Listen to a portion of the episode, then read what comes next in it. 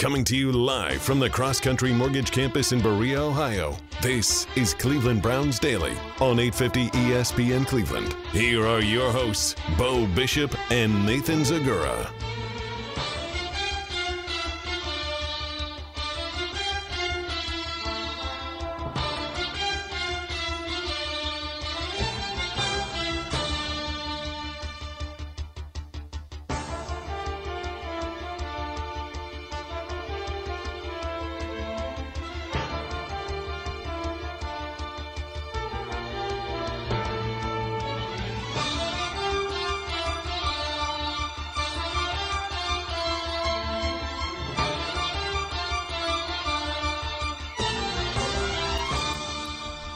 Live on a Monday edition of Cleveland Browns Daily. I am merely Beau. He is the great Z.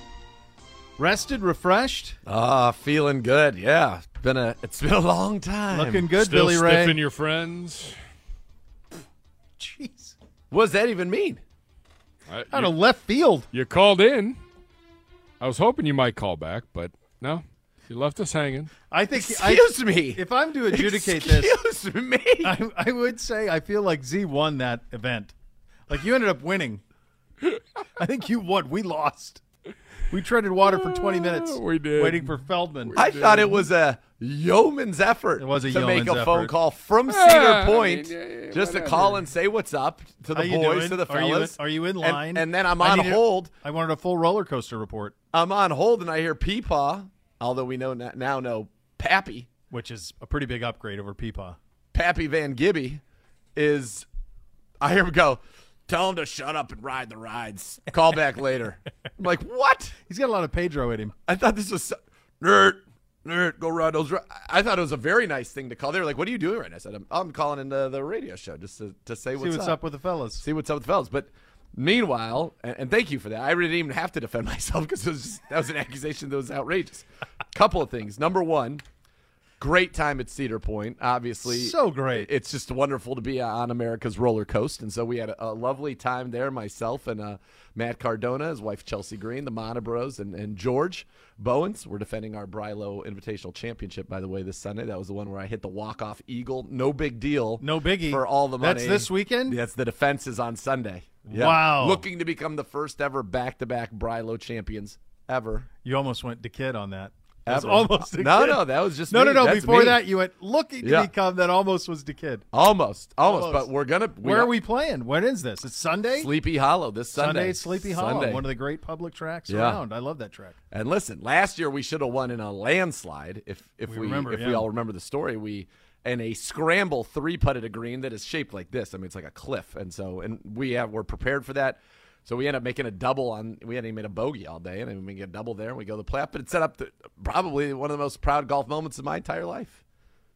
It was magical. It was magical in front with all the world watching. So there's a lot of talk going on already about the Brilo. So that's coming up this Sunday. But so yeah, Cedar Point, fantastic. Huge thank you to my guy Jace who uh, who took care of us. What a and- and human it this up. Jace is. Jace is legend. Jeez. Absolute legend. And so big Browns fan. Uh, and so we're gonna make sure we get God Jace bless out to the games this year. But uh, yeah, it was a great time uh, at Cedar Point, and then it was followed up by a, a tremendous gauntlet for the Gold 15 AIW's wrestling show. Oh, at, there you uh, go. The Tadmor Shrine, and in fact, this is actually pretty cool. So the Ringer every week does an article. It's basically it's like with so much pro wrestling to watch. This guy breaks down the top three matches from the past week in all of the wrestling world In the world.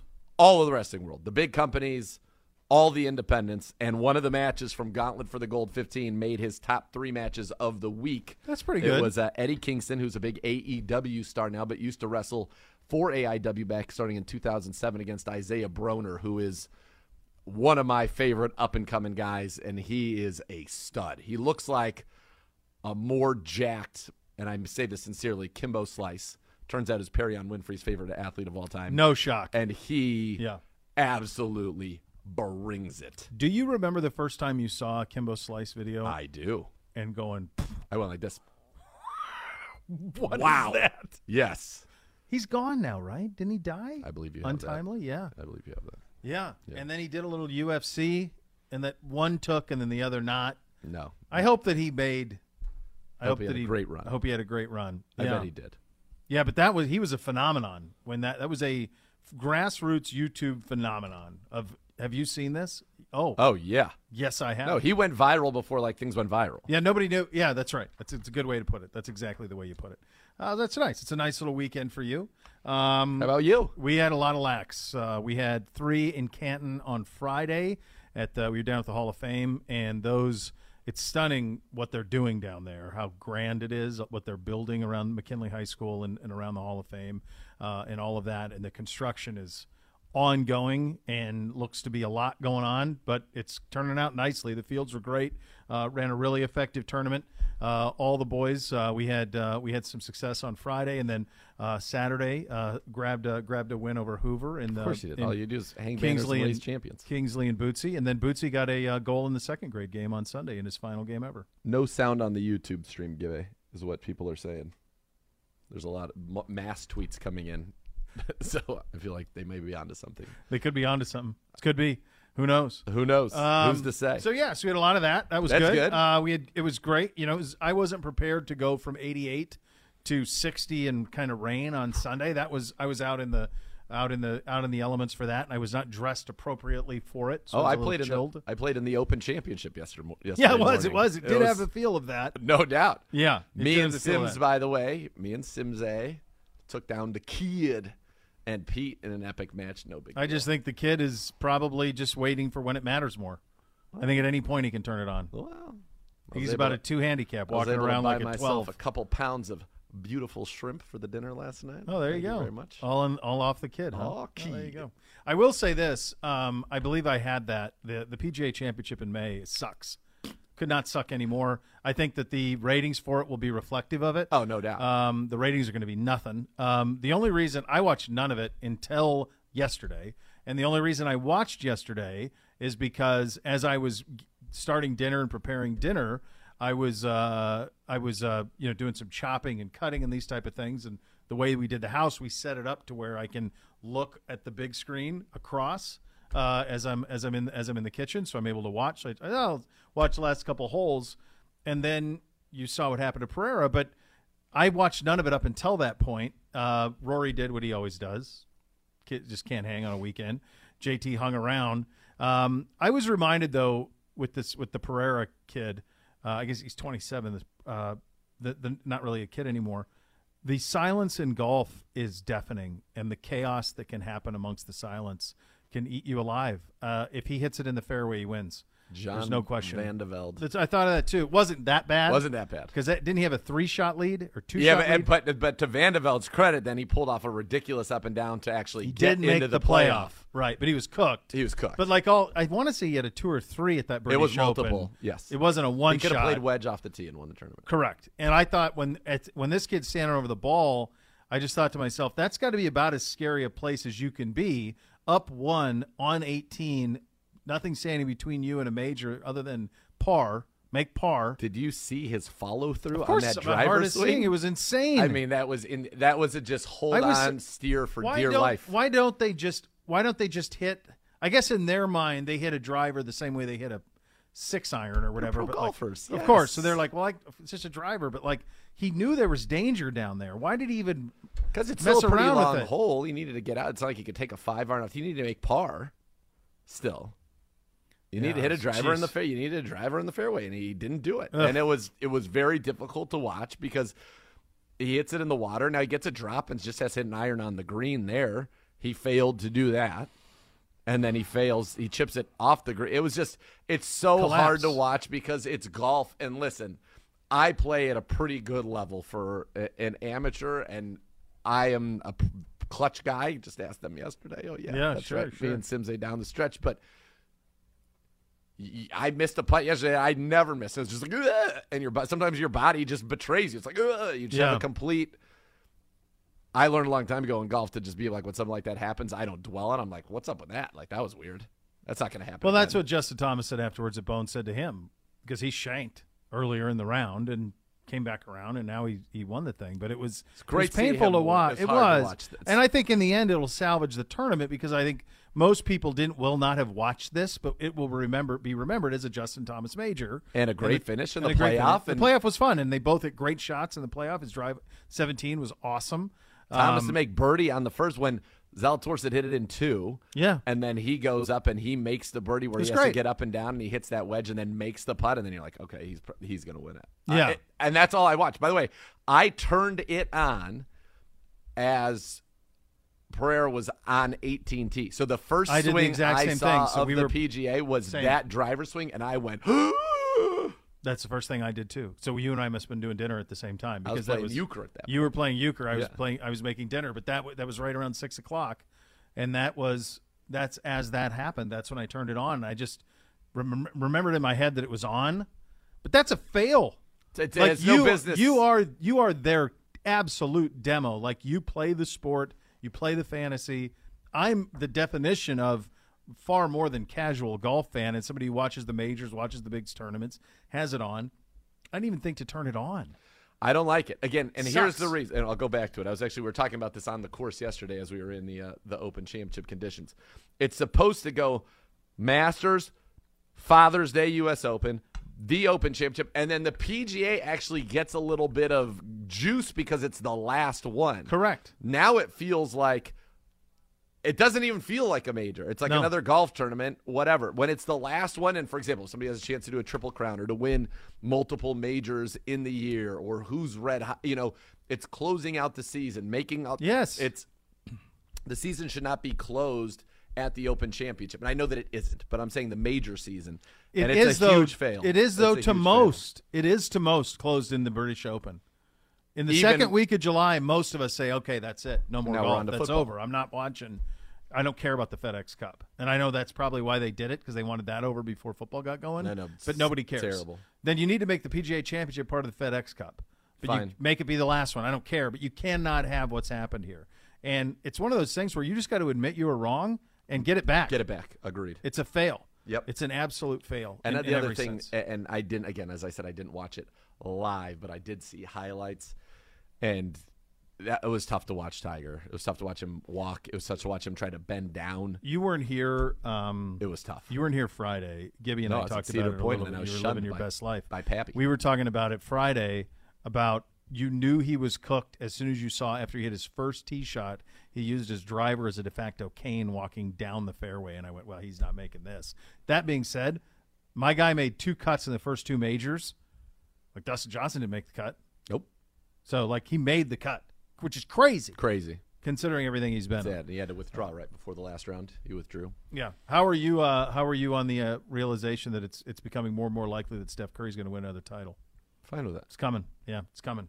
Just dominant. Okay, so them. now great comeback are- for them on Friday, and then they just have so much depth. They Wiseman's not, he doesn't even he's been out since March. They don't even have him. The Warriors so much depth. aren't playing the cap. So like the Warriors are the team that I grew up with. Yeah. You know, if I'm being true to my own origin story, the Warriors are the team that I grew up with.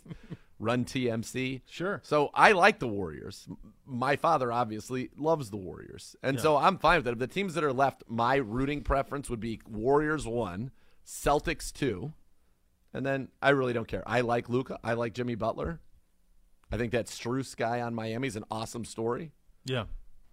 but I don't really care. I do like the Warriors, and I like and I like the Celtics. Yeah, I think it's interesting that if you were to do like a list of the top ten basketball players right now, um, Luka's about ready to be eliminated. Jayson Tatum, you know, could go on, but he was banged up in the last game. Um, and then Steph, it's like seven of the top ten players in the world aren't even playing right now. No, and I, it goes back to I think when we talk about the ability to make it to eight straight finals that LeBron did is really a remarkable thing. Big Drew making his way over here. Oh, he's coming to solve the issues. Everybody's saying there's no uh, sound on the stream because they're still great saying it. 'cause I, I've got levels. I'm feeding the stream. I got nothing.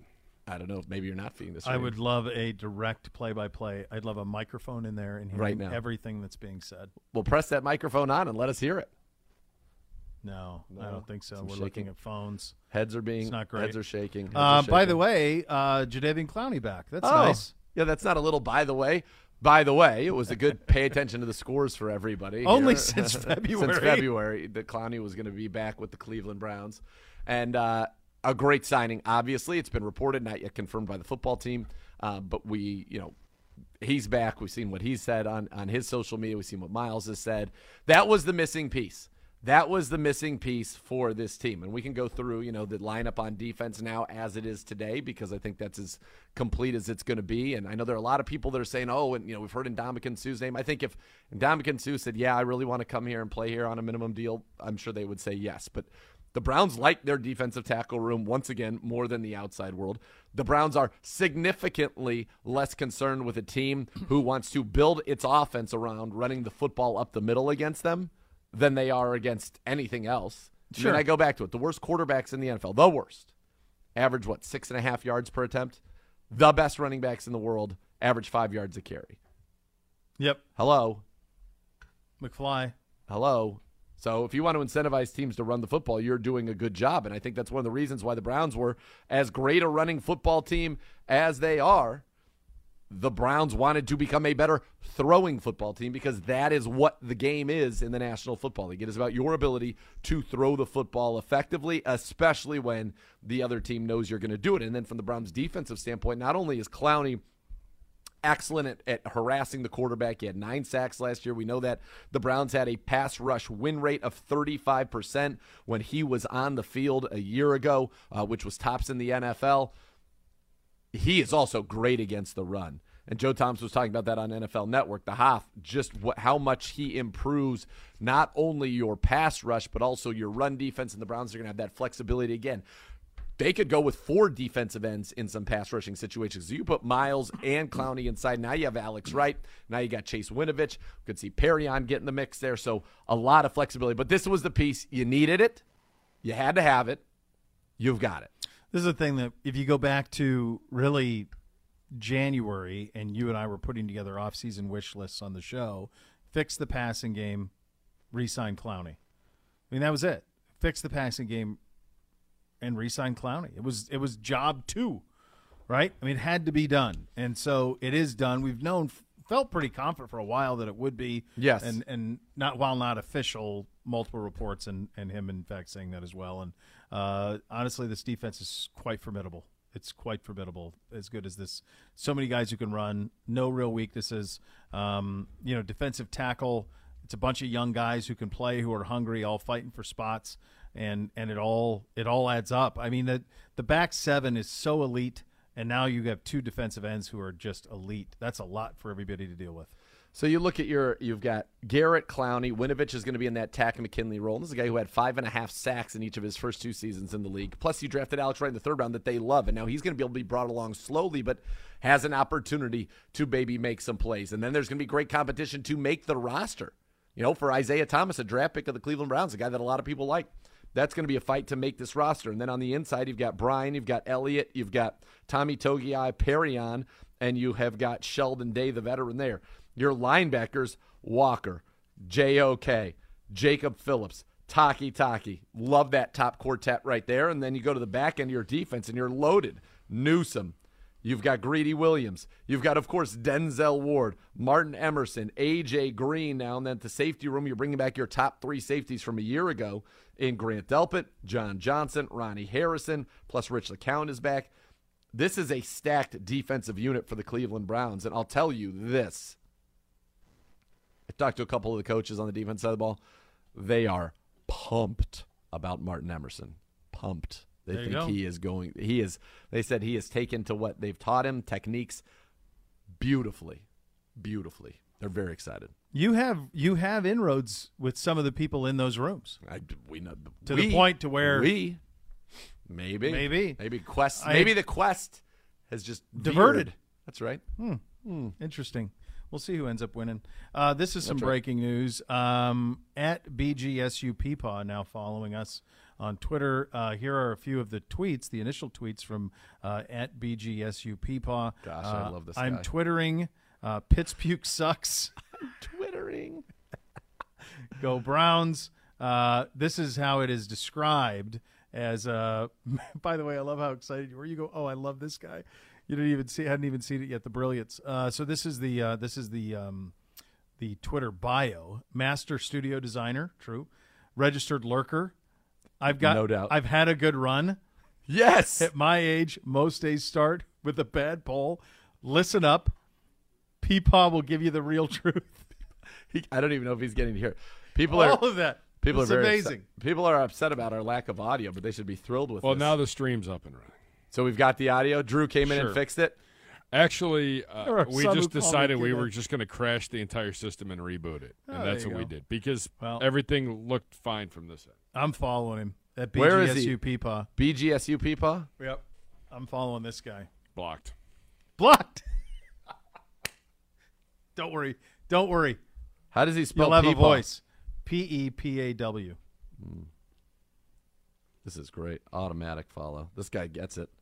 Gets the show. He's twittering. Peepaw. Yes, follow. puke sucks. Follow back. Sold. I love this one. Autocorrect can sock it too. Yes, fantastic. So great. This guy's good. Oh, What's his picture? Fantastic. There are some who call me Gibbe. Yes. Beautiful. From Monty Python and the Quest for the Holy Grail. Love it. This is tremendous stuff. Peepaw. Pappy Van Pappy Van Gibbe, Peepaw Gibbe, all of it. Just it all great- wins. It all wins. win. Nobody gets hurt. That's right. Um, all right, coming up next, where else do we need to address things in the offseason? ZK kind of give you a little preview in terms of on the defensive front. We will get to that. Uh, we will uh, have the 10 most impactful trades of the 2022 offseason. We will have a little fun with that. Go around the sports world as well. The Voice is going to join us at 2 o'clock, the great Jim Yes. Donovan. Um, we'll ask him if his horses watched the Preakness and if they enjoyed it. A little bit of higher, lower, better, or worse as well. We're off and running on a Monday edition of Cleveland Browns Daily, 850 ESPN Cleveland.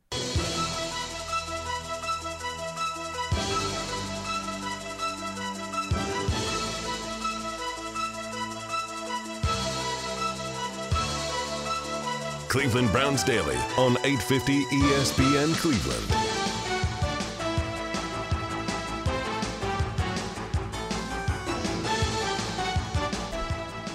Whether you're buying a seller or a home with Howard Hanna Real Estate Services, they're always going to have you covered with a winning strategy. So if you plan to move this season, they'll take care of you. At Howard Hanna, every day is game day. Visit howardhanna.com slash go Browns today. I contend that this is one of the worst weeks of the year to work. Why is that? I'm If the- happy to if be you're here the, with you. If you're the smart ones, the smart ones will turn this into a four day, three day, four day weekend. This is the savvy people. We are. that. We are. No, I know. That's why I said the smart ones. Yeah.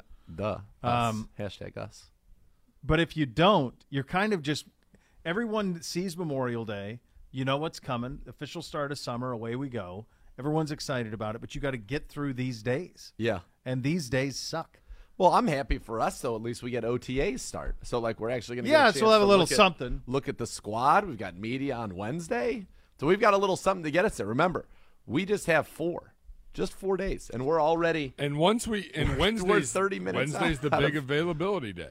That's so right. Wednesday, Oh, boy. you know. Well, I just meant for humans in general, not just us here on the show. Oh no, we had to do a little talk through this morning. But in terms of. okay, of come on. in terms of the other humans, uh, you know, the people that are out there in the workforce. Yeah. it's br- like I see it with my kids.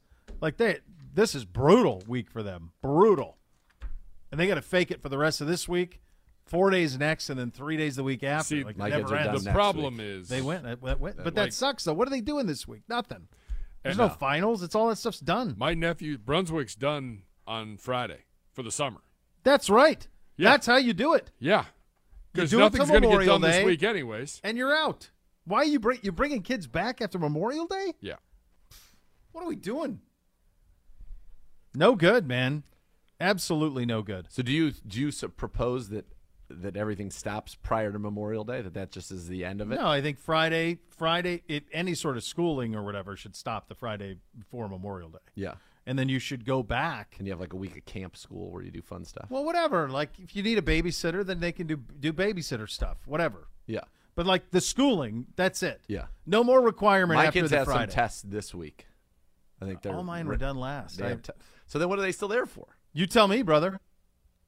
I don't like that. No, it's They have- ridiculous. at, at my kid, they have tests this week that wrap it up, uh, and then they're next week is all fun stuff. So they're doing like, like for the eighth graders, the Cedar Point Day next week. They're doing and they're doing all kinds Field of trips, field trips, soapbox derbies, blah, Totally. blah, blah. Great. Yeah, okay. that's right. That's Let's right. waste some time. Fine.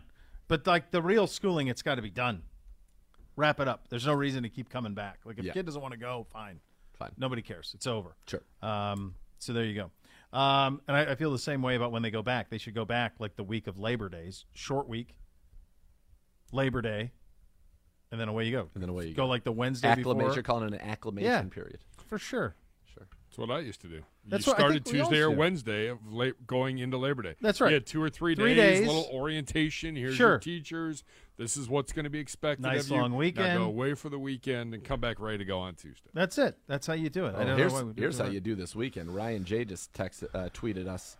How's this for Memorial Day action? Flying out Sunday for three rounds of golf. Spyglass, Spanish Bay, Pebble Beach. Yep. Mm-hmm.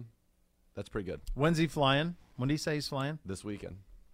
Pretty. Well, will your clubs make it there? That's good. the first question. They got clubs there. If you're going to play Pebble Beach and spot, you're bringing your clubs. No, I'm You're just playing saying, like, if your something clubs. happened and his couldn't make it, they well, got clubs. It's the airline. yeah, I'm they got told though clubs. the way to do it. Expect the worst. Here's what I'm told. I'm told the way to do it now is to uh, you send them ahead of time. You send them with the like on the on the FedEx. Yeah. Uh, what's the golf club? I've done that before. I've sent Yeah. my clubs to Florida. What does that? What does that set you back, Gibbe? It- Ballpark. It, can be a little pricey, okay. but you're guaranteed to get them. so and you he's can going send to them right to the course. he's going to be looking at lows in the high 40s and highs around low 60s. So this is Quarter zip season. this is quarter zips and pants. You could go quarter zips and shorts, but it's definitely quarter zip on top. It's going to be No in the doubt. 50s, and honestly, you're going to get a little ocean mist. If there's any sort of wind, you're going to get an ocean mist. I might be in a pant. all right. That I got to run something. Let me run something by you. That's right now. Pebble, though, man. Like that's what it is. Okay. The Kid yesterday. Okay. Sandbagger. Yeah, two handicap. The kid. I'm not. Sh- I think is this the Greyson maybe? Greyson? Yeah, Greyson. It's what uh, J- Justin Thomas wears. Okay. All right. Yeah. So the You remember what happened? with Thomas, why he's not with Polo? no. Remember he made the derogatory comment caught on the mic while he was playing? Oh, that he didn't like what So was Po- happening with something. Yeah, insensitive. And so Polo bounced him. He'd been Polo his whole life. And so then he, this was just announced in like March that he's Okay. with this company, Greyson, which was designed by a guy who was at Ralph Lauren for a long time. Okay, and the kid was very well connected, knows one of the investors, early investors in it. Okay. So he shows up on the course yesterday, given the conditions you were describing Pebble Beach like, in a Greyson golf hoodie with a little wolf on it. Yeah, sure. It was awesome. Sims and I both agree his best looking golf fit of his career by far. And in fact, we have decided that he can only play golf in these hoodies for the rest of time. And in the summer, we just need to get him some sleeveless hoodies to play in. But it was awesome. I was like, I'm in on that. Yeah. I'm in. Like you combine your shorts over there with one of these things, and, And now you're set. you're winning. You're you're playing at a level that other people are just not going to be able to comprehend. Really. I don't. I, I. I. I. So I saw him wearing this stuff, and I, I went on their site, and I was curious about their stuff. It's a pretty eclectic mix of things. I do think that they blew the collar on it.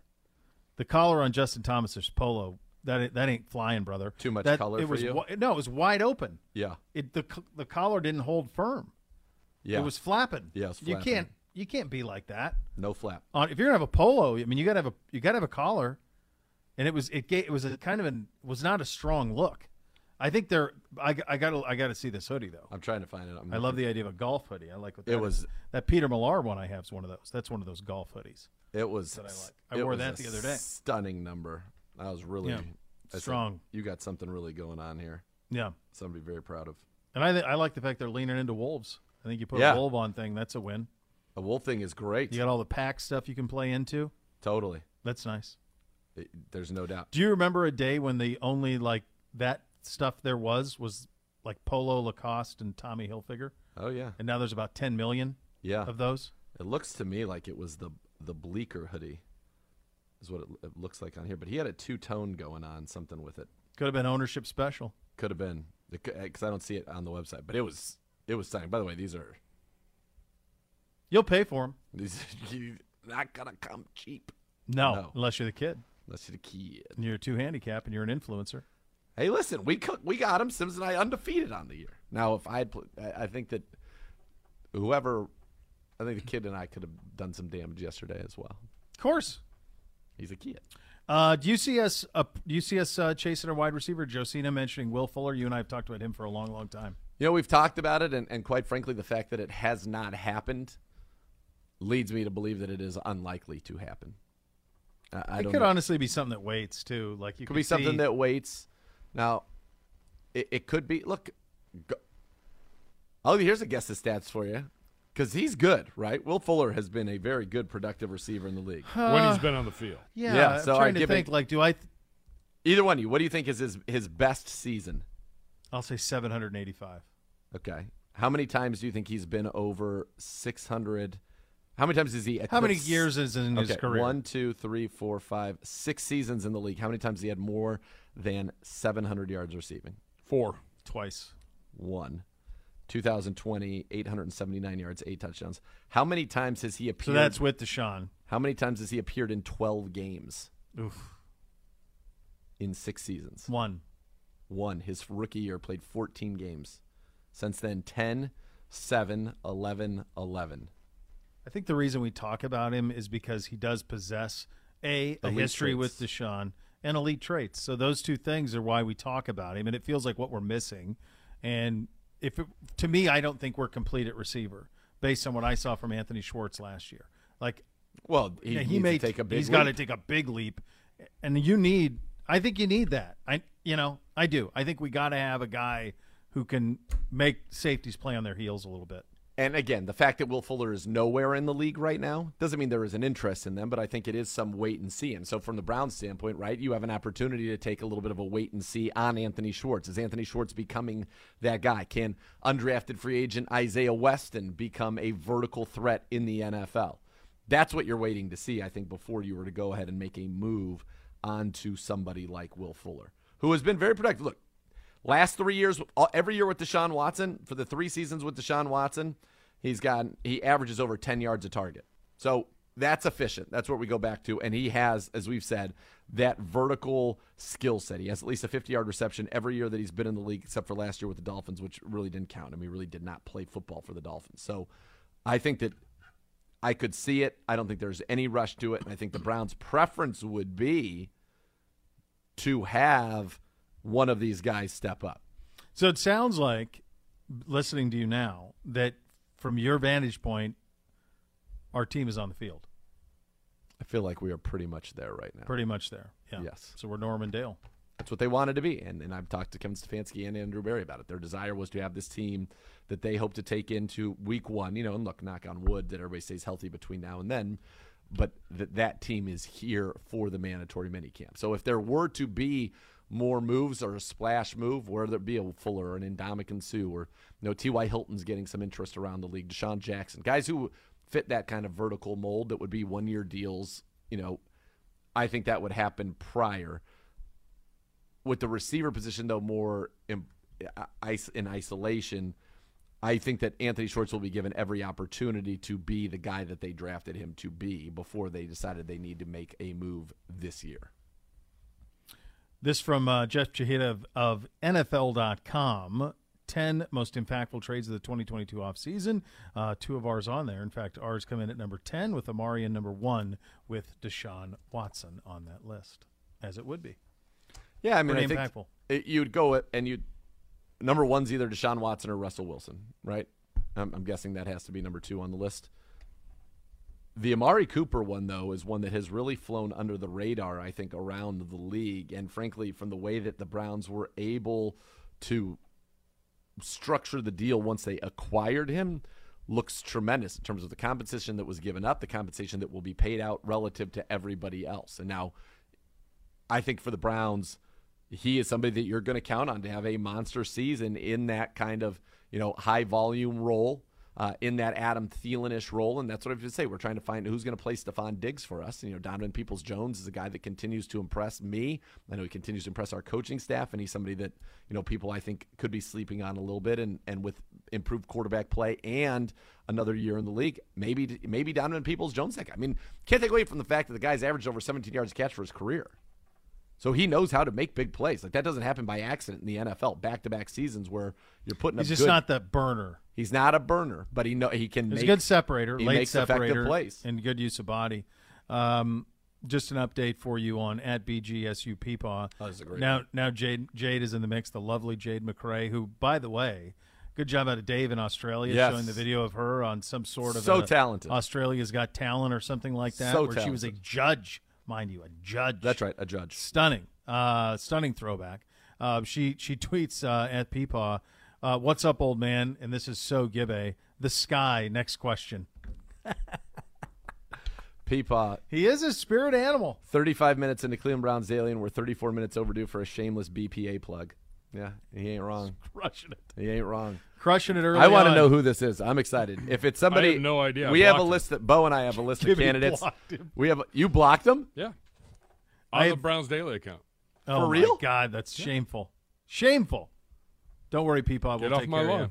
We'll take care of you. Jeez. The block, not even the You mute. know what's so funny is that Gibby and I had like a lovely morning together. We had a bunch of meetings on Monday, and then we hung Yes, out. we do. We hung out. We uh, we uh, went through the building the Browns, which was we. There's, I think there's quite a bit to talk about from that building the Browns. Yeah. Uh, and and we've been hanging out, having like the nicest morning. And then we get in here on the show, and like he attacks me within five seconds, Come right out of you. nowhere. It's right on you. And I think I had gone above and beyond with the call in.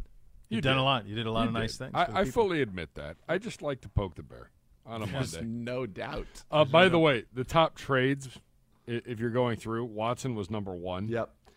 Uh, number two was Russell Wilson. Number three was Tyreek Hill. Yep. Number four, Khalil Mack. Number five, Davante Adams. I was going to Surprised say he's Davante, low. That felt Davante low. Adams is too low. I think he's a bigger deal. Honestly, I think he's a bigger than deal than Tyreek Hill. Tyreek Hill. Same. Number six was Matt Ryan. Because it, when you're having this conversation, what you're having the conversation of, did this trade change the trajectory of this franchise? Yeah, you So can get Watts- Tyreek Hill, but you don't have a quarterback. Right. So to me, Adams would be third on this list. Yep. And I think, uh, and quite candidly, because of the uncertainty, Watson, um, Watson, Wilson ought to be inverted based on where we are right now. Now, when it's all said and done, you feel differently, but where it is right now, Watson's, you know, Wilson's going to play week one. We don't know what's going to happen. We're, that we're all waiting on on what's going to happen with Deshaun. So Matt Ryan was sixth. AJ Brown was seventh. Carson Wentz eighth. Ugh.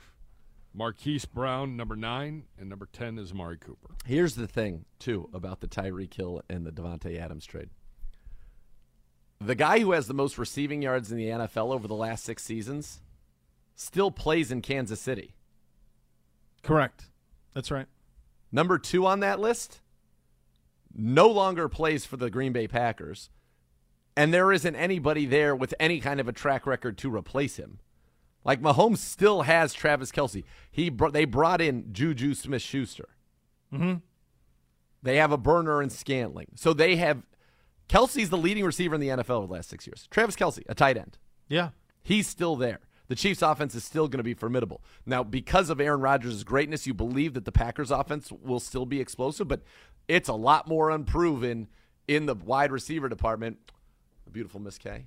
It's a lot more there unproven in the wide receiver department than that of the Kansas City Chiefs pass catching core. So I think that that trade impacts the Raiders positively and has a much bigger negative impact on the Packers and then the Tyreek Hill does. Of course, losing Tyreek Hill is going to hurt them, no doubt. Yeah. Electric and almost a perfect complement with Kelce, but they still have a lot of the guys, Mahomes and Kelce, that make it go. Like they still have a clear number one. They don't have that in Green Bay. No, no, they do not. Uh, we'll go around the NFL world coming up next. You're listening to Cleveland Browns Daily on 850 ESPN Cleveland.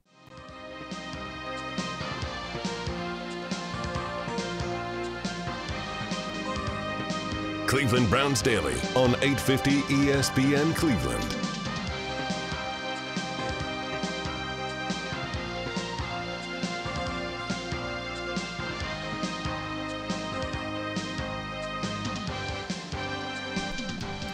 Hey, friends, the Bath Authority, my good friends, they'll give you the bathroom of your dreams. They can do it for you in about a day. You can take that current bathroom of yours, it's a little bit stuffy, a little outdated, turn it into a custom bath that'll feel like a spa experience. Let the Bath Authority make it a reality for you at a fraction of the cost of the competitors. They have the largest selection of bath projects. They're all made in the United States. You can change your bathroom from outdated to outstanding. Uh, if you need to do a tub to shower conversion, they're all over that. Superior Products expert installers. Give them a call now for 500 bucks off your next custom bath or shower remodel. That number is 216-220-8399 or go to thebathauthority.com and get 500 bucks off right now at 216-220-8399.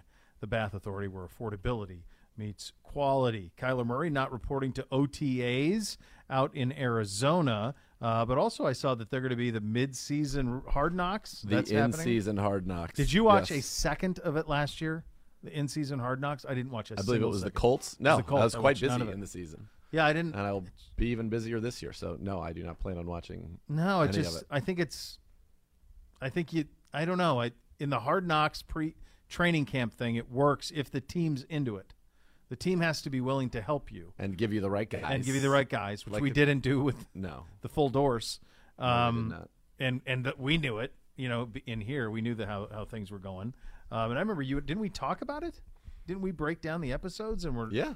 That's what I thought and we were like, well this isn't these humans Oh, and are not unfortunately, they picked guys that were not going to make the team when they did the no, Browns one, and had very little chance of making the team. very to none. Yeah, Correct. Yeah. So Um, that's Yeah. the tricky thing. You need some participation from the team. you need some participation from the stars. I think Yes. that's what makes it interesting. I thought the Cowboys one gave you that Yeah. completely, which I thought made it very compelling uh, last year. And so hopefully this will be a good hard knocks this Who year. is it this year on the actual hard knocks? Isn't it the Lions? Lions Oh, biting kneecaps. Yeah, it's going to be great. Yeah, that should be great. That should be very entertaining. that should be great. Um, by the way, Peepaw, and I quote: "If I were the producer of Friends, Jordan Clooney would George Clooney would be a guest star on every episode." I don't know what the, I don't know it. what the numbers say there, Peepaw, about my the one that I was the most heavily featured on. Feels like it was the biggest. I one have of the year. I have given you due credit Thank you, for thank you.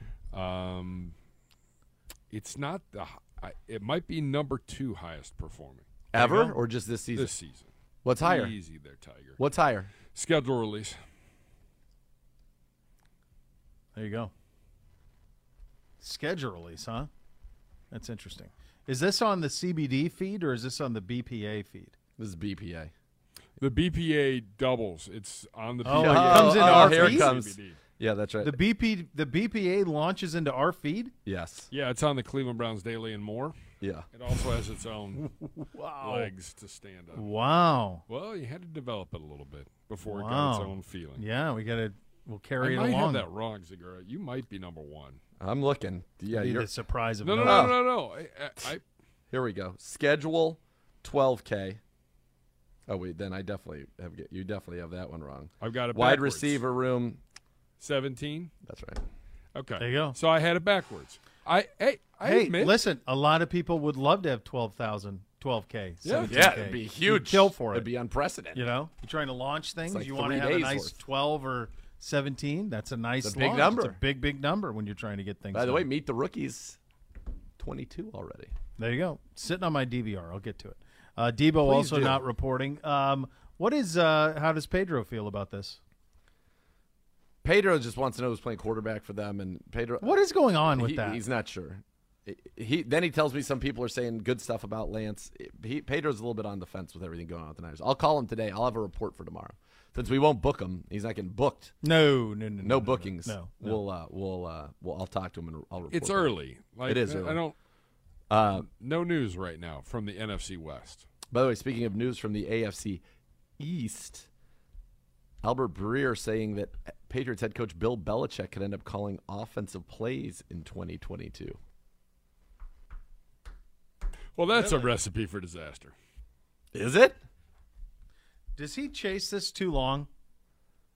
I don't know, but even then, his son was saying he doesn't know if he's the defensive coordinator this year, and kind I of gave just like wonder, a, a like, does- terse interview about that. Does does he?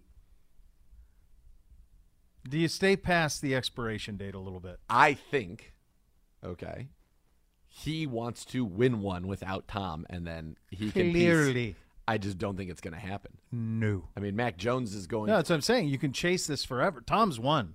He won. done. It's over. He's Okay. retired. He's unretired. Right. He could win another one. He's already won one. You, you're not anytime soon. Knowing, knowing, knowing the fact that Tom Brady money was never going to be an issue. If Tom Brady does not win a championship this year, should he have Elwayed and walked out, stumbled out after that boat parade and that title, and just been like, "I left New England, I won a title, peace, mic drop, nowhere to go but down from there." Right? Sure. Should he have done that? Yeah. Sure, but that's you know that's the thing that we do as fans, where we want Jordan to leave on the shot on the push off on Bryon Russell, like we want him to leave. Push off was He was right here right now. He would. He would. You need Gibbe to be Pretty betwixt, good. betwixt you and Jordan. That's for darn sure. pretty good push off. It was a nice um, push-off. But by the way, I, I'm glad they didn't call it on him. I mean, I don't think Jordan should have been called for that. Same. But we want we don't want him walking around with the Wizards, right? Correct. But the reality is, is that these guys want to play until they can't in some instances, until they're pulled off the field or court. They want to continue to play. That's the reason Tiger Woods is playing in majors with a, a leg that makes it difficult for him to walk, and he's trying to play majors, and he's doing it. And he did it a little more than a year after the accident happened because this is what defines him. Yes. So yeah, we would want them like what you would want your last image of Tiger Woods competitive golf would be winning the Masters, and then we'll see on down the road. Sure, Like and sure. same thing. You don't want to see John Joe Montana in a, in a Chiefs uniform, of course not. You want him to play out in San Francisco. We'll see on down the road. That's what we want. I would have wanted Joe Montana to go to the Chiefs, win that Super Bowl, and then peace out. Wouldn't you have rather him just stayed in San Francisco? Well, of course. won the Super Bowl and Yeah, peace that- out. That right. cr- that crud Steve Young. Yeah. So that's what you want is, you know, but he's got a chance. I mean, the NFC, it's there this year for them. Yeah. So we'll ask uh, the great uh, Jim Donovan about that. The uh, the voice will join us Man. here momentarily. We'll talk about uh, a little preview of OTAs. We'll ask him the, this question about the Belichick Brady stuff. Always good talking to Jim. We will do so coming up next. Before we do that, though, tickets for all Cleveland Browns home games are now on sale. For more information, visit clevelandbrowns.com and they will take care of you. You listen to Cleveland Browns Daily on 850 ESPN Cleveland.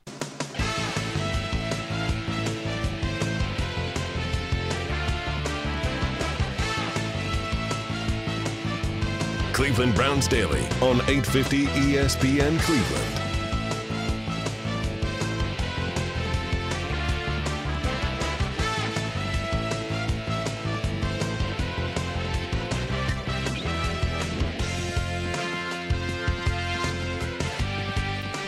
Elk and Elk Serious Lawyers, Serious Injuries. Call 1 800 Elk Ohio for a free case review. Elk and Elk is a proud partner of your Cleveland Browns. And we head out on the hotline for a visit with our good buddy, the voice of the Cleveland Browns, the great Jim Donovan. Uh, and as customary, we like to know how the ponies are. What's going on on the Ponderosa, my friend?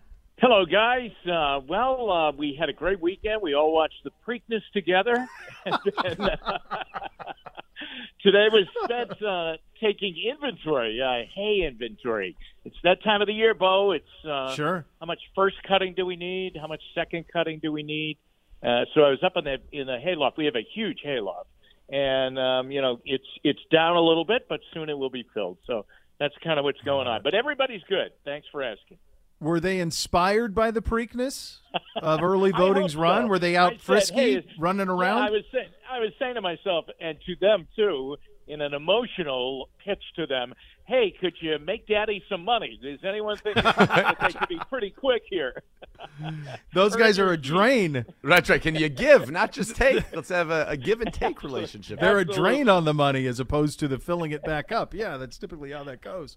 Uh, we were having a fun conversation. We, we stumbled upon it in the last segment, Jim, and I'm curious, you as a native Bostonian's, uh, your, your view of this. Um, we were talking a little bit about Belichick. Nathan had mentioned that, that there was some talk that maybe Belichick would call offensive plays in New England, and I, I wondered if he was – we kind of all kind of feel like obviously he's kind of chasing trying to win one more without Brady, and if he could hold on maybe a little too long. What what is kind of your read of, of that situation with him, and as he's now approaching seventy, I believe, as as he continues he to is, coach yeah. and chase it. You know, I, I think that you're right. I think that there is this, um, you know, this ability that he has uh, because he has such a brilliant grasp of the game that you always feel that he's in the laboratory cooking up something. And um, yeah, I, I, I think that uh, there's no doubt since the exit of Tom Brady, I always felt that when that would happen, that he would probably stick around and say, "Hey, listen, I can win one without him too." And he hasn't been able to do that, though I thought he did a great job last year in maneuvering that team and getting them into the playoffs with a rookie quarterback. Um, so I never put anything past him, but I do watch the way he drafts and some of the moves he's made and the construction of his coaching staff. And I'm not just talking about his sons, but he brings back you know, he brings back other guys that uh, Joe Yep. Judge is back, uh, Matt Patricia is back, and they put them in very, very different roles. And I know it has people back there very concerned, uh, you know, that that really both of his oars are in the water and going in the right direction right now. But again, uh, Beau, I have to tell you, I would never put anything past him that all of a sudden we could see something new and revolutionary from him where you would say, oh, there it is. There's another brilliant move by Bill Belichick. And speaking of Boston sports, because I think that is going to be interesting to watch later. But right now, the Celts in the thick of it, Right in the middle. down two to one. We had the great Game Seven performance. Grant Williams becomes a legend as a career high at any point in his career, career best in that Game Seven. They stopped the Heat in Game Two, and you felt like, okay, all right, they're back in it. Tough one in Game Three. How you feeling right now about the Celts?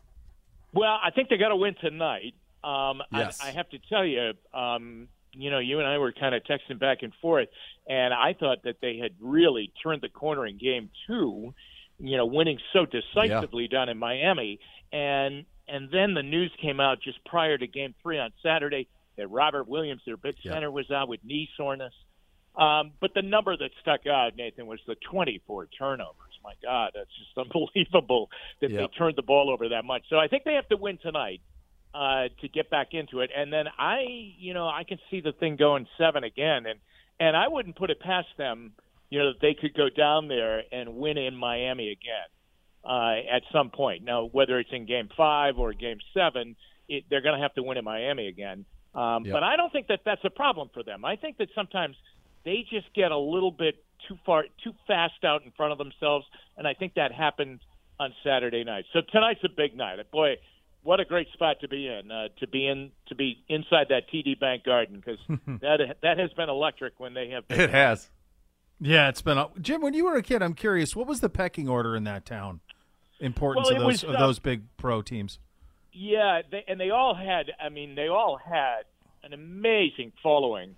Um, I, I would I would have to say, Beau, that the Red Sox at that time were 365 days a year, 24 seven, and Yeah. sports talk shows came into existence in Boston and maybe nationally at that point, but certainly in Boston. But it was all predicated on the hot stove league.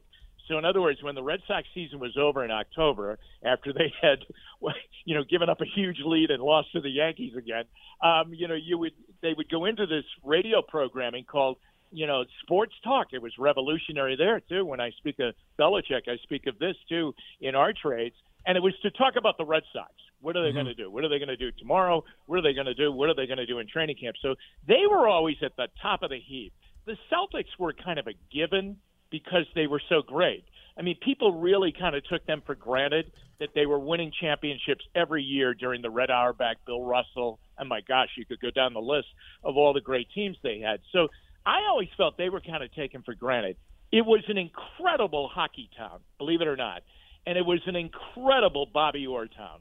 Bobby hmm. Orr came into the Boston Bruins, and it was just unbelievable. I mean, it, it was like the Beatles coming and being on the Ed Sullivan show, and it was like that every night. It was it was a tremendous period, and and the Patriots were really the sad sacks of of the of the Yeah. city. They had no place to play.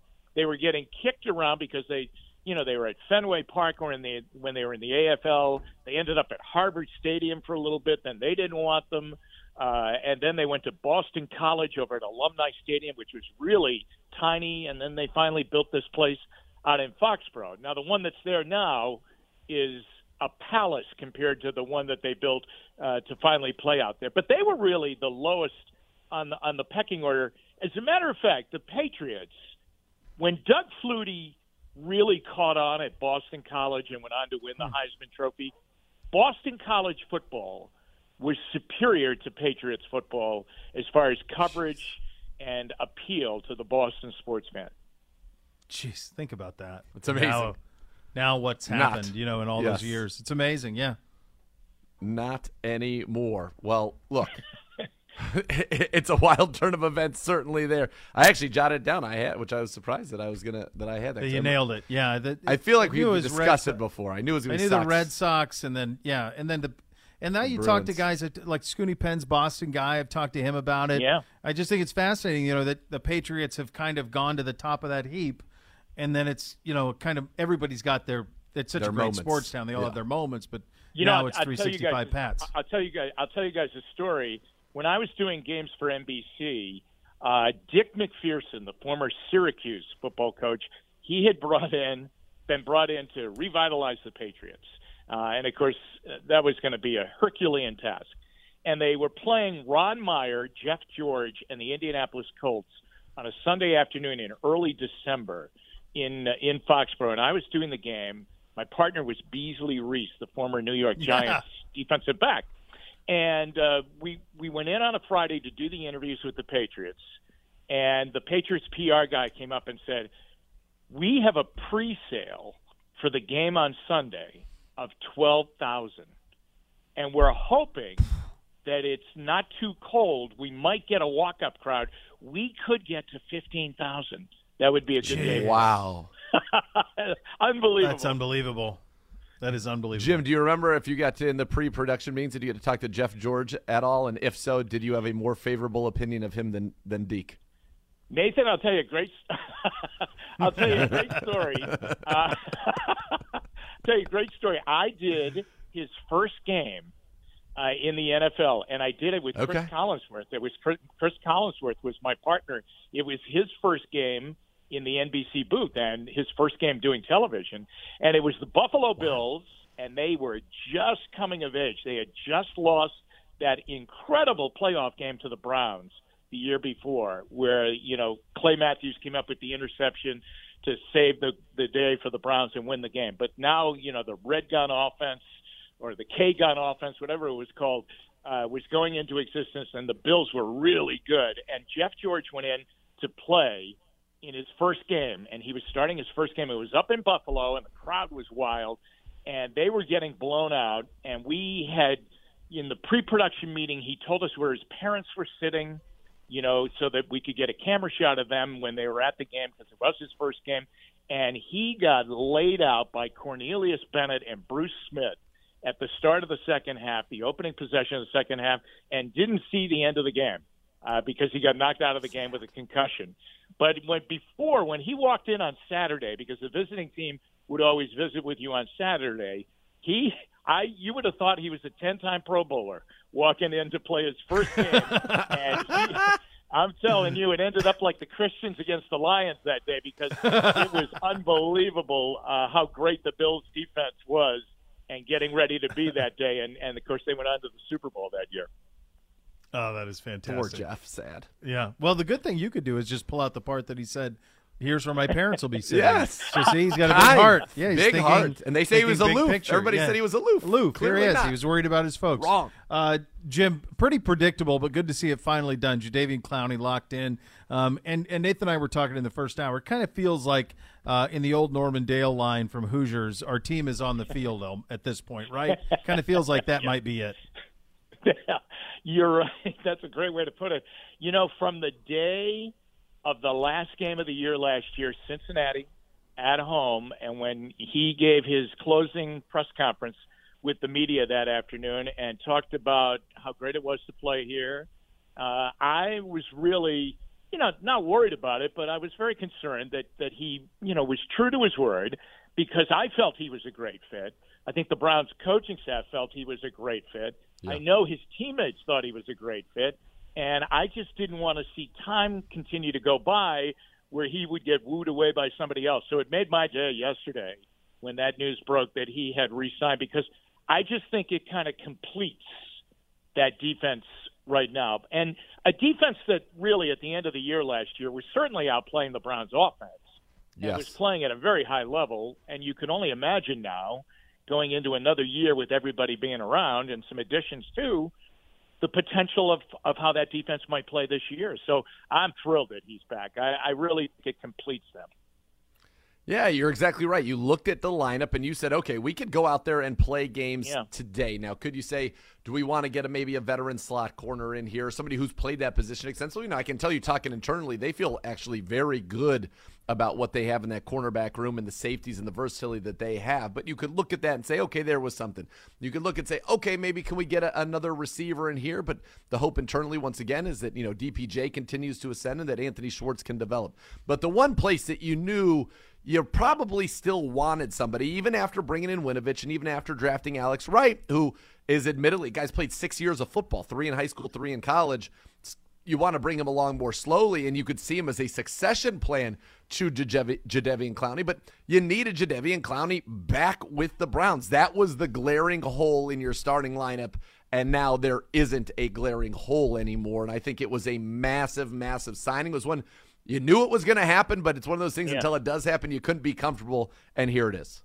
No, you're right, absolutely, and you just and you know because of his path in the NFL, Nathan. There have been times where maybe a team that he had played with the prior year had thought, well, we'll get him back. And then it didn't happen yeah. uh, because he's always been considered to be a guy that might go to the highest bidder. And, you know, and yet I think maybe, I mean, maybe we were the highest bidder in this situation, and good for him if we were. But I think also football wise, I think he probably looked at this situation and said, you know what, I had a really good year last year, and I had a healthy year last year, and I like this idea of playing yeah. in this defense, especially with the guy on the other side of the line that's teaming up with me, because that is a very special duo that just got better and better as the year went along. The more that they got to know each one of their playing styles and how they they had to fit with each other. Jim, we have OTAs starting here tomorrow. Uh, what, what are you most looking forward to? Is then and then obviously the, we're expecting the whole team to be here. Uh, everyone was in the like the offense was in the Bahamas with Deshaun over the weekend, and then everybody here tomorrow, and then all leading towards mini camp in the middle of June. You know, Bo, I think that the fun thing is that we have a lot of young players that uh, are really good players, but they're about ready on the forecast of when you're at the level of talent that they are at that they are about ready to probably take a very, very sizable jump and become really great players. And that's the fun thing to watch. So, and and and we have a core of young players who probably fall into that category. I mean, you take a look at Jeremiah Owusu Koramoah, yep.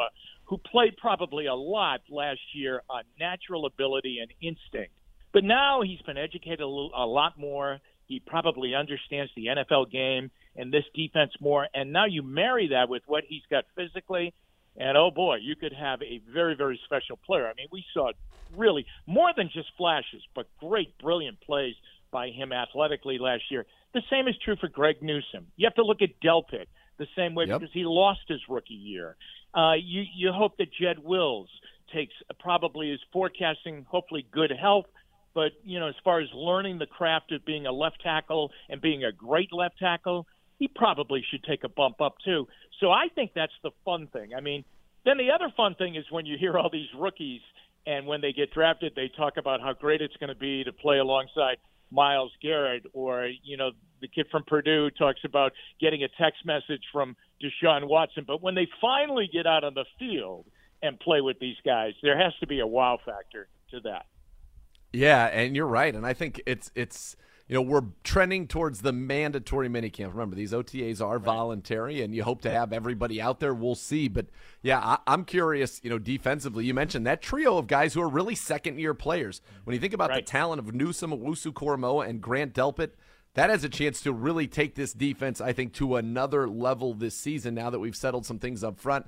I'm curious to get a look at Taven Bryan, the former first rounder, and just yeah. take a look at how that defensive tackle room is going to shake out. And then offensively, you mentioned Bell, Cooper, Donovan Peoples Jones. I'm going to have a lot of eyes on Anthony Schwartz. Can he yeah, become. Right a factor here. And then there's the Chief. And I don't know when we'll see the Chief here, but when we do, I think he is going to have to be a huge part of what the Browns do on offense. So there's there are a lot of fun storylines I think on both sides of the ball, but most of them are about opportunity and progression, which should be exciting for fans and obviously for you when we're able to be out here at the media availability day on Wednesday.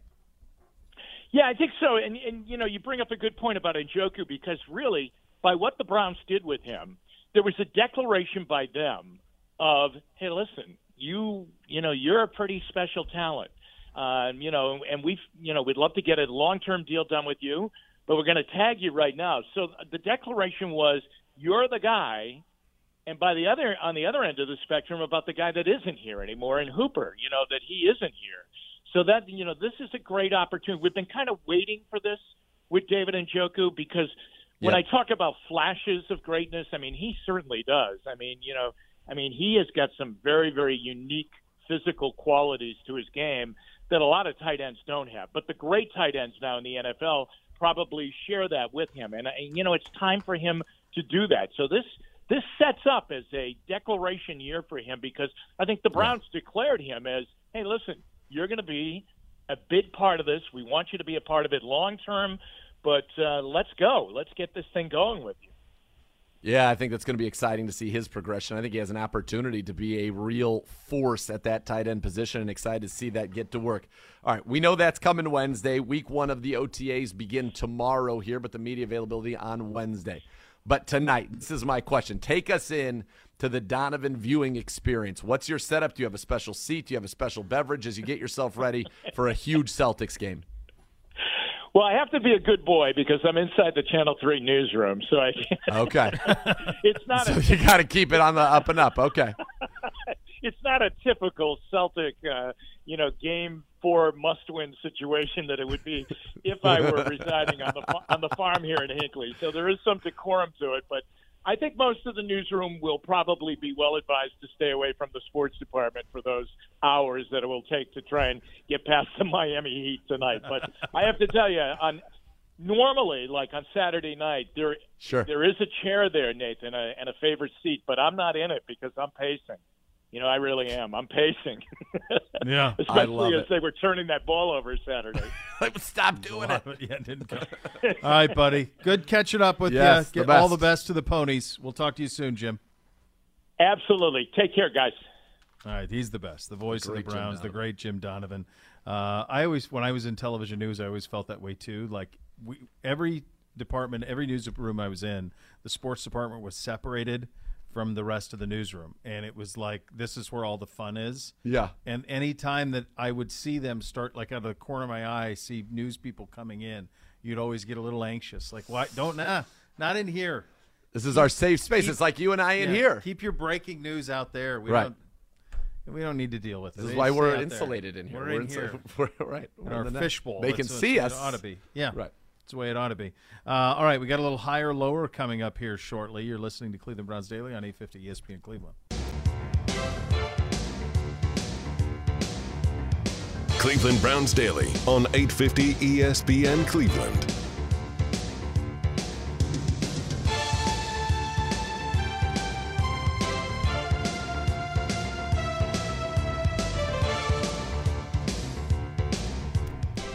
Are you a business operation suffering from internal communication breakdowns? Bo here for my friends at EOX Vantage. They're data scientists, but also business operations experts. And your EOX Vantage team can help you build a streamlined communication system. Brings together your email, your chat, your intranet, announcements, CRM. It's one clear flow by the time they're done. And your people, including those who remote who work remotely, gain a centralized hub that encourages collaboration. There's no more disconnected communication methods that leave team members out of the loop or not on the same page. So it's real everyday business problems that are solved with EOX Vantage. And you can see how other business owners are getting everyone on the same page by visiting eoxvantage.com. Have we talked since uh did you watch did you finish up Ozark? I most certainly did. Yeah. I don't want to do the spoiler thing. Um, But just point, it's not a spoiler. no, I don't think that's fair because I just finished it up this weekend. Like Okay. it's you know everyone's got their own, which I think is in the end is the biggest flaw of the show because if it was released weekly, Yes. you could have hashed things out. Yes. And when you drop them all, I mean, there were pe- people that probably finished four a month ago He'll finish the yeah. because it, it dropped weekend. in, in April. People watched the last six episodes, and that was it. And you're done. Yep. Um, we had a bunch of stuff that stacked, and so I didn't get a chance to. So we finally watched it uh, over the weekend, and um, I so I do think it's it's probably the best example of a show that the binge model failed it because it didn't. It felt like it just happened, and there was no moment to it because you consumed it at all these different times. Everybody consumed it Where if it was Succession or any of these other shows, Yeah, you have a week to build. And, And everybody watches it. and everybody watches it together, Together. on that time, and you talk about and it. dominate social right. Right, and instead they they missed that. So, and then I the other thing I thought like some of it was absolutely incoherent. The logistical stuff that they were trying to navigate. Like In terms of everyone's got to deal with the FBI. You get a deal, you get a deal, you get a deal. Then we got to go to here, and it was all just seemed like nonsense. Um, but regardless of all that, and not to give away any spoilers, I do think that Bateman, Linney, and Garner were so good So good. those three were so good that it almost the plot or the mechanism of it didn't really matter because they were so much fun to watch. Yes, I would agree with that. I would agree with that. Because there's right, so much happens that it would be hard to reconcile all of those things happening and being able to happen. Yes, especially under some of logistically, it's impossible. Of Like, what were what was going on, but to your point, but yeah, they are so good. and and I would even suggest I would say that Jonah was incredible Especially as he aged. as he aged. Jonah was great this season. Um, the grandfather was great. He came Strong in and, actor, and yeah. brought just a whole dynamic and He was in the um, Americans. Yeah, he cer- most certainly was. Um, and I, I thought I I was very satisfied by it. I wanted perhaps a slightly different take on the outcome, but then when you re- what the message that they were delivering was, it made a lot of sense. And obviously, you know, Yeah, but I you're going to lose some people that you, you didn't want to lose. Sure. Yeah. Yeah. But I think in the end, regardless of it, like whatever whatever the mechanism was, those performances were pretty otherworldly. Those three performances. Linney was unbelievable the last two seasons. This was it, what, season three and four. She's she's a all time villain in my mind. she may very well be, but she was formidable. she's quite formidable. I mean, just and in that role, just crushed it. Absolutely crushed it. Garner crushed it, and Bateman crushed it. They all did. It was great. I think I could say this without being a spoiler, but at the time when somebody was going to have to go in and run things, I was actually surprised that she was not the one. I could have, I would have enjoyed seeing those scenes where she was the one who's like, "No, I'm running everything now." Yeah, but she was always the blunt instrument. She wasn't the you know. but that would have been an interesting thing. To Yeah, say. yeah, yeah. How you doing, Gibby? Good. How are you guys? Oh, real well, real well. A little higher or lower, presented Sure. by the Ohio Lottery. It's a Monday edition. Well, Like we did a Friday last week. Eh, hey, safe. I feel No like rules we, this time we of couldn't year. let this sit till Thursday. All right. All right. Cigar, you were raising your finger. Well, I What do you just came across something that I thought was incredibly interesting, but I'll save it for since you you'd already gotten in there. No, you what were, do you got? You were ready to go. So with Justin Thomas having won this, uh, just having won the PGA, it's the first time since 2018 U.S. Open through 2019 Masters that the top 10 of the world golf rankings held all five titles. So everybody who is a current mass champion is a top five in the world, a top 10 in the world. It's the first time since 2000 and 2001 that the top five of the world golf rankings held all five titles. The only thing about that time was it was Tiger Woods who one held dude. them all. I was going to say dude. you could say that that's not a good thing for golf right now. That there No, are it's five not. different people. It's not. Did you? Did you? What did you? How much of it did you watch before we hire a lower? I, I literally turned it on on the as he teed off on the 18th. so we're all there. Six got- o'clock. We found it. I got Yeah. I got a got a little bunch update texts. that said it was coming down to the wire, and I'm like, eh, you know what? I should turn this on. I didn't really like It's even as big Friday a when I fail was as it here. can be. Huge, massive. Agreed. Now, that being said, during COVID, it made sense. yeah, but it doesn't anymore. It doesn't anymore. Yeah. now. So just to just say we blew it. We blew it. Let's. It's fine. We tried it. It didn't work. Like they're going. And by the way, like 57 degrees in Tulsa over the weekend. No thanks, man. Like so next next year they're what at Oak Oak Hill, right? Yep. In on Long Island. Yep. Or is that Rochester? New York Either, somewhere. either way, Either way, who knows what you could be dealing with from a weather standpoint? You could have 85. You could have what we had this weekend 86 and 60. You could have both. I don't know. I and the other thing they got to do, and we talked about this um, a couple. I think it was last summer when they sho- had that event at Moonlight Basin in Montana. Open this thing up, man.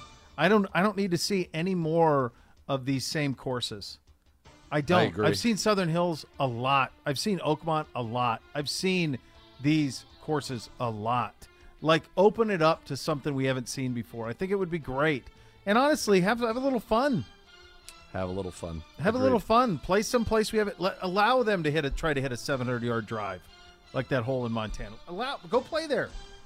Yes. Have a, let's live a little, baby. Yeah, it's the same places over and over. It's like being Peepaw, who exists in a world where higher is lower and lower is higher. He just tweeted that out. Peepaw's good. He's on it. I want to know who this guy. I want to know Peepaw. I, I, want to meet know him. who it is. I think we do too. We are presented by our great friends at the Ohio Lottery. It is higher or lower, and today it is featuring Peter King's Football Morning in America 2022 NFL Power Rankings. This is interesting because he normally doesn't do this until I, I want to say like the start of the season or right before training camp. This is a little early for him, but. Uh, Peter King is officially out with his power rankings. We will discuss them. First and foremost, he has the Browns at number 18.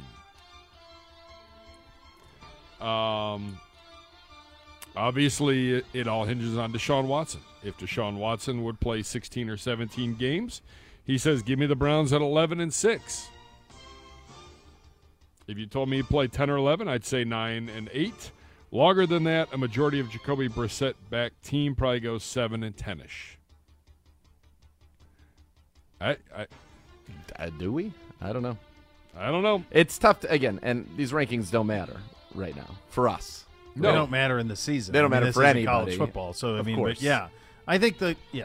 Go ahead. But for us You in go first. particular, it's because there is that unknown, and, and he says it right. Look, the Browns have one of the best rosters, 2 to 53. That was supplemented with the re signing of Clowney, but it's all about the one, and the one in this case leaves question marks everywhere for now. And that's why I think we all hope, uh, and my hope is that there's a resolution to this very quickly, and we can then move forward with that. I know we've got um, you know the real sports tomorrow night. Rusty Hardin, Deshaun Watson's lawyer, was just on a podcast and laid out a lot of things, things that I had never heard before as well. Clearly, uh, from his through his lens, Sure. his point of view uh, on the side of Deshaun Watson. I- I'm ready for this, obviously, to be over and for the resolution to come. Yeah, but there's two two different resolutions, right? And that's Yes. what makes it so complicated because you Right. could get an NFL resolution. I saw Albert Breer reporting this morning. He reported that this could happen between that he expects this before the start of the season. Well, yeah, I would think we all expect it. Yes. before the start of the season. That seems pretty clear. There should be a sense of urgency. But I would also say that if, as in the press conference here, Deshaun Watson, uh, his innocence and is going to fight all of this. So there is no timetable on that. There's no timetable on that, and so No. you, you got to get. So there's two different timelines that are being run here, and I'm guessing the NFL is having a hard time figuring out what they're supposed to do when there's still civil litigation, If anything, right. If anything, so that's it's good luck. Anytime, so anytime I see us ranked in one of these, I, boy, who knows? And I think that's the approach a lot of these people take. They put it in the middle when in the reality is I, I think you rank based on the information today, and the information today is that Deshaun Watson is playing. Right. And is the starting quarterback for the Cleveland Browns, and thus the Browns should be in the top eight in any power ranking, period. I mean, he's it, some of the. We'll get. I Oh, don't want to step on anything, but some of these are pretty wild. I think. Yep. Yeah. All right, and we will start from the beginning and work our way into those AFC North teams and everyone else in football. Next. Higher or lower? All right, number one in Peter King's power ranking, Buffalo. The Bills obviously seem to be the darlings for everyone. It takes us to number two, an interesting one for one Peter King. He's got the Los Angeles Chargers at number two in his power rankings. Zegura, higher, lower, or just right? I'll tell you what, I like it. I think it is. I, look, the defending Super Bowl champions need to be somewhere represented, and they're not in, at, at the top of this. But I love this Chargers team. I'm a big Justin Herbert guy. I think he's a stud. You get Khalil Mack, so now you have Mack and Bosa. Then you go out and you bring in J.C. Jackson, who you get to pair with Asante Samuel Jr. This this feels like a defense that got significantly better. The two most important positions. It's an offense that's going to run it back. They get Mike Williams back. I think they're pretty darn good, and in their um, they've got some pretty easy. Their schedule's not terrible either. By the way, um, I like. I'll tell you what. I, I like this team. I, I think it's fine. I think they're just right. I think they might be sweet spot. Bo Bishop. No, no, no, no, no, no. Yeah. They, they, they're lower or worser, and I can like them a lot for the same reasons you do. It's just Peter does this. He's done this with teams. Like he'll pick a darling that he'll prop up in the offseason and I mean, in the old days when when being on the cover of Sports Illustrated would matter, he, you'd pick him to win the Super Bowl because it was something that created a lot of buzz for the magazine. And, and this is a this is a very very talented football team. It's very very talented. They also were nine and eight a year ago, and they are ahead of teams like Kansas City, who has been better than them recently. Uh, to me, I have I have the Chargers in a very similar boat with Denver. I think they're very similar teams. Both have a really high ceiling. You just got to do it out on the field. I don't know if I trust the coaching with LA that much. I thought that sometimes they were just almost belligerent with their approach to to Won not them the game punting. against us. Well, they went nine and eight and know. missed the playoffs with a lot of talent. But of they talent. didn't have their defense didn't have a lot of talent. You know, he's calling it. Yeah, he's supposed J.C. be Jackson the and guru Khalil of it. Mack to that defense. They I are know. better. I, there's no way I have him ahead of the Chargers. There's no way. I'm sorry, the Rams. There's no way I have him ahead of Kansas City. I don't have him ahead of the Bucks. Um, but I have him in the top ten for sure. This is just too much. You don't go from nine and eight to the I second like best it. team in football. Next, Higher or lower? Not week five, you don't.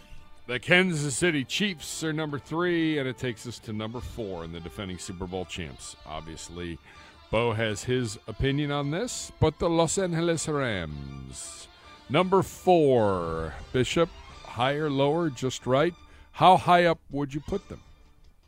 Well, I mean, I, I, all I said is they need to, it, it. That was more of a reflection of I think them over ranking the Chargers than it was how good I think the Rams are. Rams have suffered some losses for sure. Receivers going to be interesting how they fill that out. Um, Allen Robinson. They still have a lot of the things there that you like, but at the same time, to me, they're probably the class of the NFC. Like I think he's got Green Bay a little too high on this. Agreed. Um, uh, but I think Tampa Bay ought to be closer. Yeah. It's not so much that I think the Rams are some super team. I just think that he's got the Chargers overvalued. Zegura?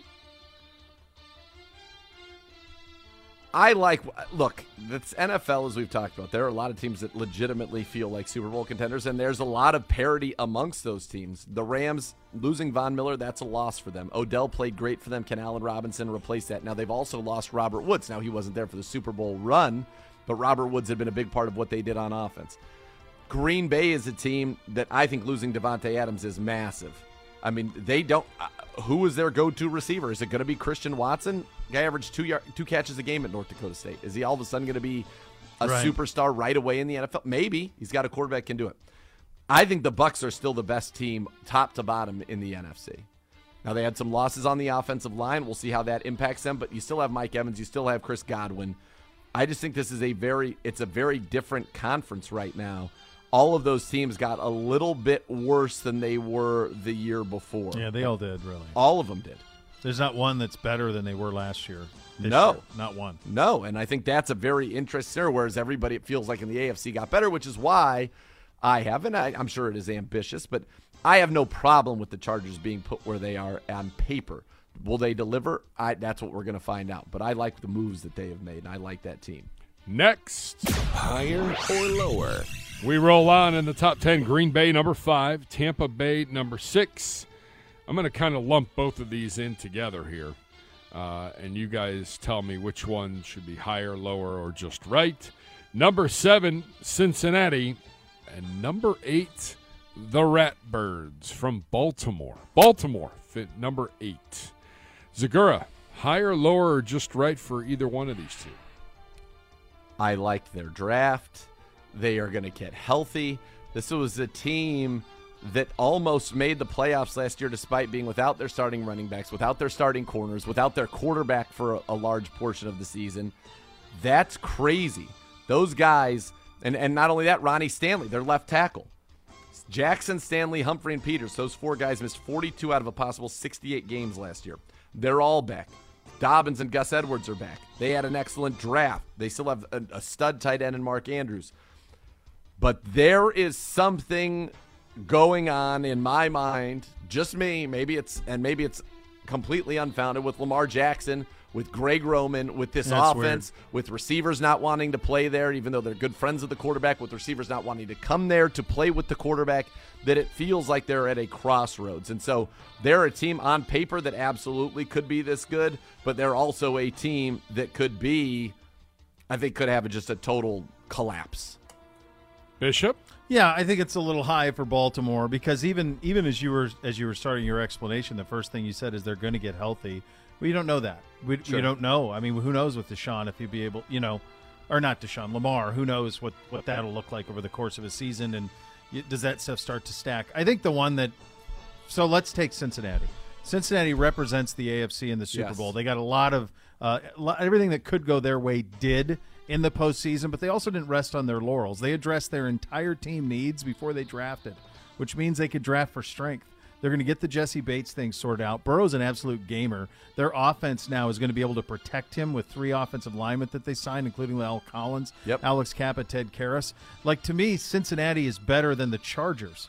They're a better team. They've accomplished more, and they bring everybody back. I understand what the Chargers brought in was pretty flashy, but Cincinnati's done it, and Burrow's done it. Did and the Chargers, so did the Chargers beat them last year, or am I making that in my head? It I think a the Chargers stomping. did beat them. It was one way or the other, but it was a beating. I feel like the Char- I can't but remember. they beaten the Chiefs twice in games of great consequence. Have the Bengals? Yeah, I mean they they you know they were actually in the Super Bowl and were within Yeah. a drive of being able to make it really interesting. That thing crumbled. We forget like that thing crumbled like in a second. It oh, went Oh, like yeah. it went from like holy hell, Burrow's going to go win the Super Bowl or at least get a field goal to wait, it's over. Yeah. What happened? Confetti fell and it's over. Um, so to me, Cincinnati would be a little bit higher on this and probably deserves a little more respect. December fifth, twenty twenty one. Yeah. Chargers at Bengals, 41-22. Chargers, both teams at seven and five at that moment. and that that was the change. You would have thought it could have gone the other way for Cincinnati. Absolutely. Instead, it went the It other went way. the other way. Yeah. And Burrow, did you see recently on that podcast where And he, the same probably must have happened to the Chargers. So they went in the tank. They went two But of their they, and they last played five. great, but they lost that heartbreaker. The, I mean, Herbert couldn't have played better, much like Josh Yeah. Allen against the Bills when they lose to the Raiders in overtime. Um, but Who Burrow did they was talking. lose to down the stretch. The Chargers to lose if they got if they were at Burrow was saying in the um, They lose to the Chiefs at the end of the game on a Monday night. Wasn't it a big Monday night game, Kelce, in overtime? Some tough, Like it would be a week tough loss, 17 right? or 16. So they beat. oh They here beat you go. They lost to the Chiefs. They Yep. lost to the texans in Texans overtime. They lost at Horrible Houston. loss. My God, Whoop the Broncos, And and, then then, lost they lose to in the overtime. Raiders. The Raiders. So it's two overtime games, and if they, they, beat lost the Raiders, two weeks before that. They lost to Denver. God, they have bad losses. no, they smoked Denver. They lost to Texans. no no no. They lost to Denver two weeks before they beat the bank. The week before they Yes. beat the Bengals, they lost to Denver to go to six and five. 28 They lost to bad teams. Yeah, That's horrible. strange. That's weird. Next, Higher or lower? I, I have no idea why, but he's got Philly at number nine. Takes us to number I 10. don't. I don't get No, that. I- let's I don't stay get there why for a second. I don't know why people are falling in I love don't understand with that this football team. I feel like you're not watching. I feels like it almost. You know what it feels like? It feels like this, like a kid who can't tell the difference between fantasy football and real football.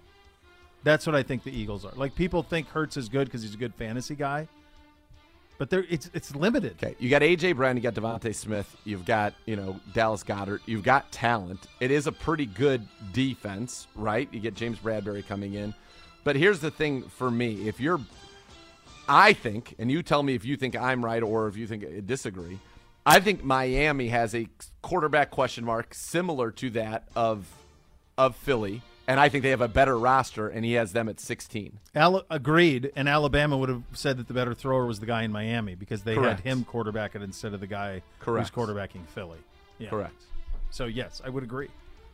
yeah. Number nine is it. Philly, and, and number 10 is San Francisco. I- It's interesting because everything Peter King wrote about us, about the biggest, where I kind of feel that way about the 49ers. Yep. Like if Deebo's happy and if Garoppolo stays there, or if Lance is who they drafted him to be, well, then I think San Francisco could be really, really good. Really, really good. But I don't know if Lance can be what they drafted him to be yet. And I don't know what they're going to do with Garoppolo. But if they do those things, then I think they can be one of the best teams. They could. Would it shock me if San Francisco's in the Super Bowl? Of course No. not. Not at all. All right. Final one. It would shock me if Philly was in the Super Bowl. I'll That would shock me. Honestly, feel that way about Dallas too. I don't see any scenario about Dallas. Feels like their window closed. Final one, Nick. Higher or lower? This is the one that it, I really stood out to me, and I feel like people are starting to fall in love, and I'm not sure if you're there yet. He's got the Detroit Lions at number 20, 3 13 and 1. He's got them ahead of the Colts. He's got them ahead of the Colts, the Pukers, So he's got Arizona. The Colts, he's got the Colts way too low. He's got Pittsburgh too low. With just they just haven't had losing seasons. I don't love them, but I think they could fall off. But he's got Indy way too low on this thing. He's got he's got the he's got Philly six spots ahead of Dallas. He's got Denver fourteen, mind you, See, and that's I- fourteen, and they got Russell I would have Wilson. I would have at least flipped Baltimore and Denver there and I mean, moved I, us up. I don't understand that. So, but yeah, I my guess is what he's thinking is with Detroit. First of all, he loves the people running Detroit right now. Yes. Yeah, loves them. Correct. All those people he Yes. loves. So that's part of it. Yes. Um, the other thing is, is that division not great, and they may have the worst team in football, or one of them in Chicago. But no, lower, clearly. Yeah, don't think we're there yet.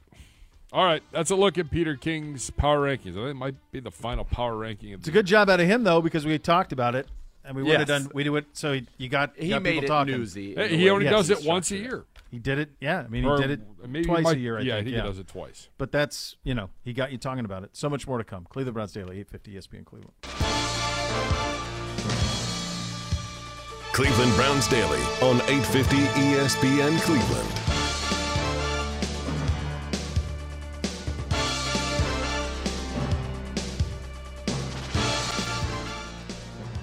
You watching the hoops tonight? Yeah. Yeah. Absolutely. I, I enjoy watching those. And the Celtics, I think that's a good series.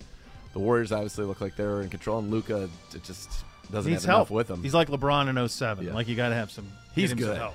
Yeah, he's good. He's good. I don't think people realize how big he is. Yeah. I mean, he's so physical. Yeah. It's yeah, it's fun. It's been good. All right, Absolutely. next level coming up next. We're back tomorrow. Cleveland Browns Daily, 850 ESPN Cleveland.